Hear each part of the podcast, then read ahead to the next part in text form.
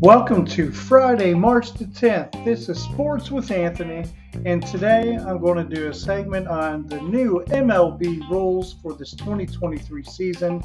See and see if you all like the new changes. Personally, I do.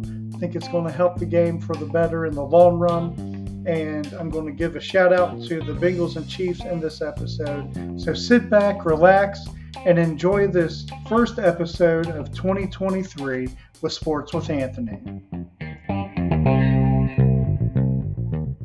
2023, and it's been a busy few months. I was coaching basketball for my son's team. The we were the BC Heat of the YMCA team of his age group, and we ended up going six and three overall. Made it to the championship game in their uh, tournament bracket, and out of our division, all four of our teams they split it up uh, with three different tournaments, and they did it by record. And uh, teams that had a good record like us played against quality teams. Then, if you were a team that struggled a lot, you got to be grouped with them too, with the other struggling teams. And all four of our teams total made it to the championship games in our tournaments. We had the Celtics, who made it in theirs and I'm not sure who they won. They never posted it. I, I hope they won. And then we got to face off against our division uh, team, the Cavaliers, and then the team in our division that struggled, they were the Clippers, but they ended up winning in their tournament bracket, made it to the championship game, but they lost. Then my Heat team, we ended up losing. Uh, we split the uh, record one to one against our our team, the Cavaliers that we faced, and they were a tough team. And we played three games in one day, so a lot of kids, uh, some of them aren't used to that, and they got good experience. And the other team made shots when it counted in the second half. So shout out to the Cavaliers on getting their championship victory in the tournament, and for my Heat team to finish second place in the tournament, second place overall, in our division. And then overall, in out of all the teams in the age group that we were grouped in, we were second in defense uh, with the least amount of points scored per game. Our team played great defense. Our offense was uh, just hit or miss in that championship game, and um, proud that they gave all the effort that they could, and they gave themselves a chance. So basketball is now over. And I forgot to give a shout out to the Chiefs. My son loves the Chiefs. Congratulations on the Chiefs winning the Super Bowl. And they beat the Bengals, the AFC championship game to get there. And it was a very good game against the Bengals. The Bengals had their chances and they just couldn't get it done. And then uh, Mahomes and company made it to the Super Bowl. Mahomes got to rest his uh, ankle and do rehab on it to make it even stronger. And their experience really helped in the Super Bowl, I believe. And um, the Eagles made a good run for it, but uh, the Chiefs they just made the plays when it needed, especially at the very end, and they got the they got the victory. So now we're heading into baseball season, and the MLB has a few new rules. So I want to see what you all think about this because I have it up here on the computer. I'm going to read over them. I got to see it live uh, for some of the uh, spring training games. I, Michael and I watched it for a little bit, and uh, one of the first things that comes to notice is the uh, pitch clock rule. Uh, when you're watching it on TV, it's the first thing you pretty much see because now the uh, new rule is pitchers will have 15 seconds to throw pitch uh, when the bases are empty. But when people are on base, you have 20 seconds to throw your pitch. And hitters, you need to be in the batter's box with eight seconds on the pitch clock. And they said, how will it be enforced? If a pitcher has not started the motion to deliver a pitch before the expiration of the clock, the pitcher's charged with a ball. And the batter, that, that's an advantage to the batter then if a batter delays entering the box, he'll be charged with a strike. So I really think it's imperative for the batters just once that pitch is pitched to you, step out of the batter's box just for a few seconds and uh, look at your coach if you need to, and then hop right back in. And then it really is up to the pitcher and their rhythm. I think uh, the pitchers that are used to this, uh, there's not an issue. I think a lot of the uh, experienced pitchers and veterans, they might have a harder time adjusting to this time frame. But I mean, if you're already a pitcher that has good rhythm and you go at that pace, it's not going to be an issue. And I think overall it's a good thing and it'll help speed up the game. And it said that each stadium is going to have two clocks located behind home plate. And you could see it while on TV. And it said um, it's going to be behind home plate on either side of the umpire, while while two more will be required in the outfield on either side of the batter's eye. And each umpire will be equipped with technology which will inform them when the pitch clock has expired. And for the first time, umpires will also have the ability to speak with each other via communication devices without having to meet in the middle of the infield. And it said that the MLB, they're trying to change the average of time of a nine inning major league game. In 2022 was three hours and four minutes, and it was six minutes uh, decline from the 2021 all time high. But the time of game has been rising consistently um, for the last uh, few years. So they're just trying to make it faster. And it said for minor leaguers, uh, stricter pitch clock enforcement, uh, 14 second clock when people are on base, 18 when there's not.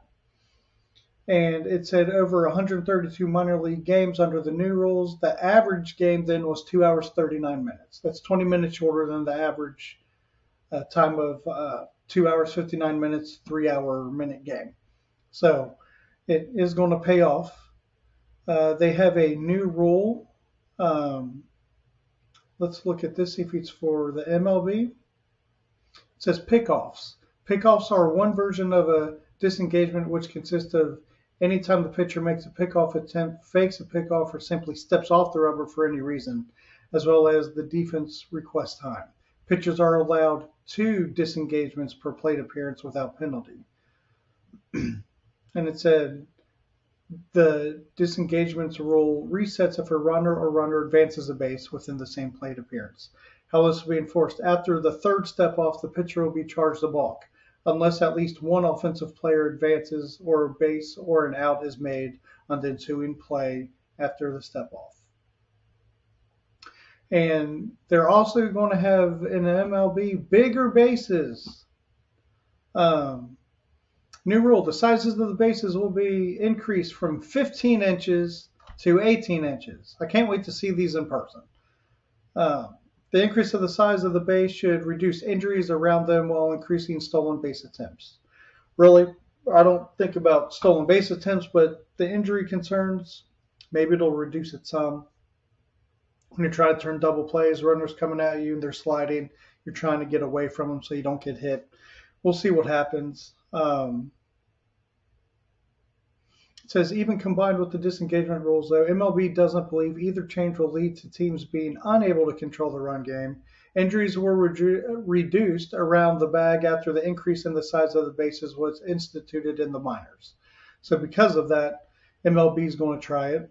Uh, a big rule change for MLB, especially MLB, and we'll see if this will trickle down to the minor leagues, college, high school, position players, but not position players um, pitching. That's a different one.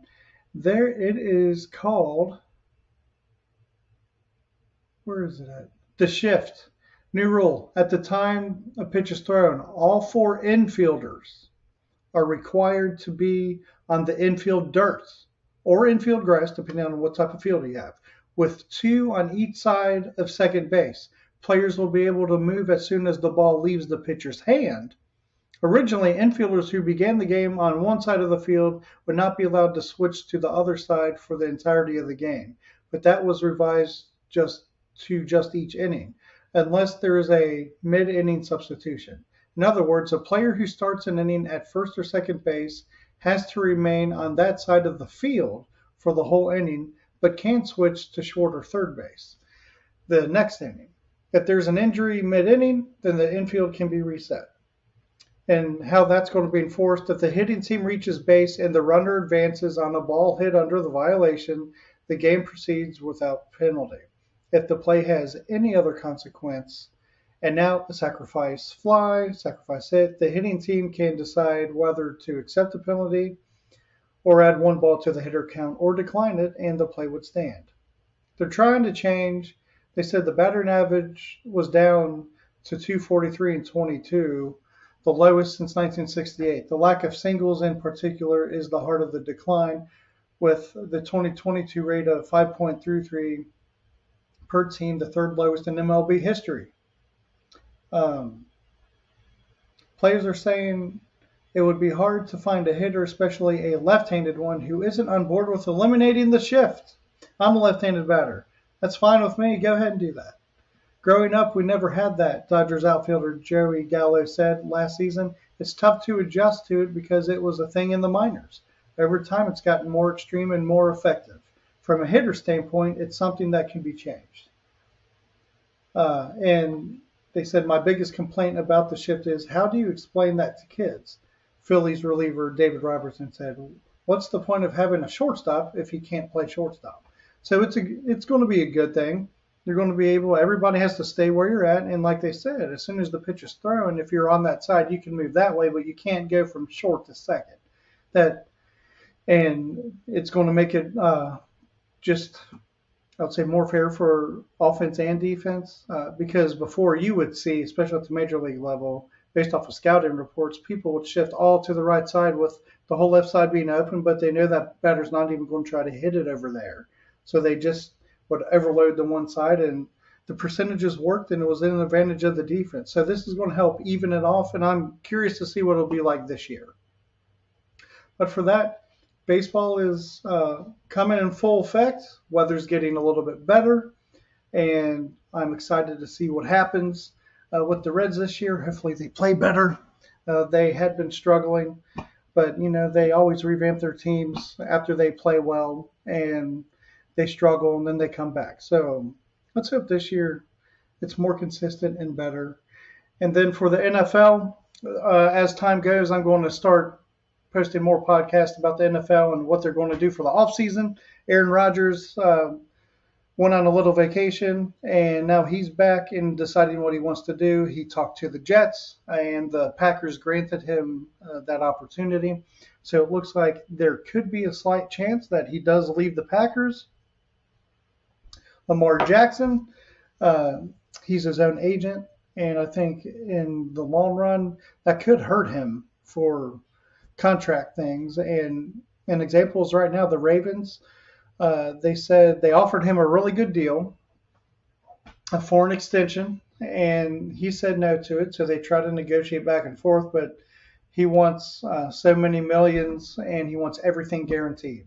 And right now, unfortunately, what hurts him is the last two years he's getting hurt midway through the season or towards the back half of the season, and he can't even finish out the season and help them when they're in the playoffs. So uh, I understand on the Ravens end that yeah, you could have that 200 and say 50 million dollar contracts for say six years, but it's not all going to be guaranteed.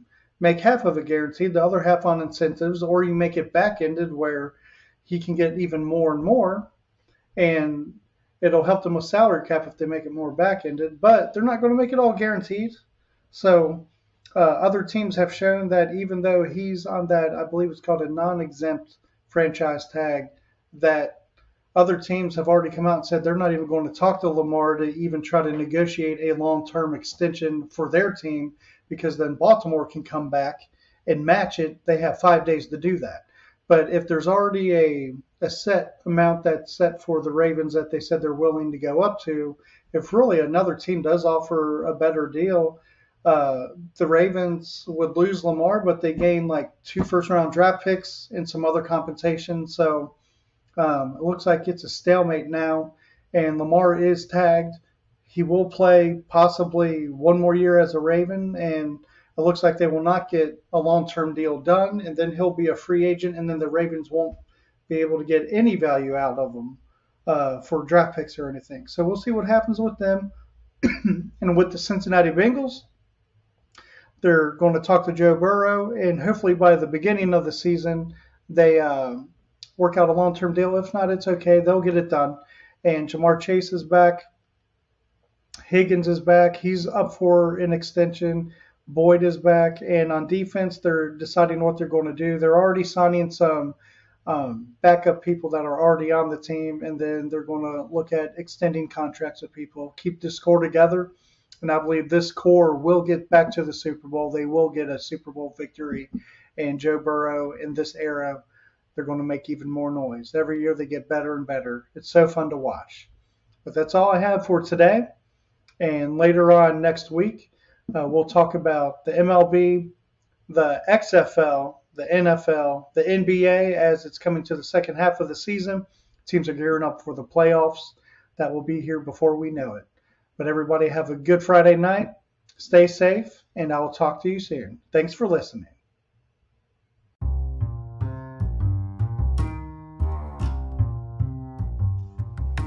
Thank you for listening to Sports with Anthony.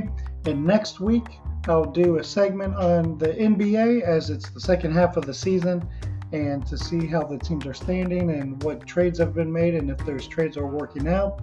Talk about soccer, the NFL, the XFL, and of course the MLB. So enjoy your weekend. Thank you for tuning in, and I'll talk to you soon.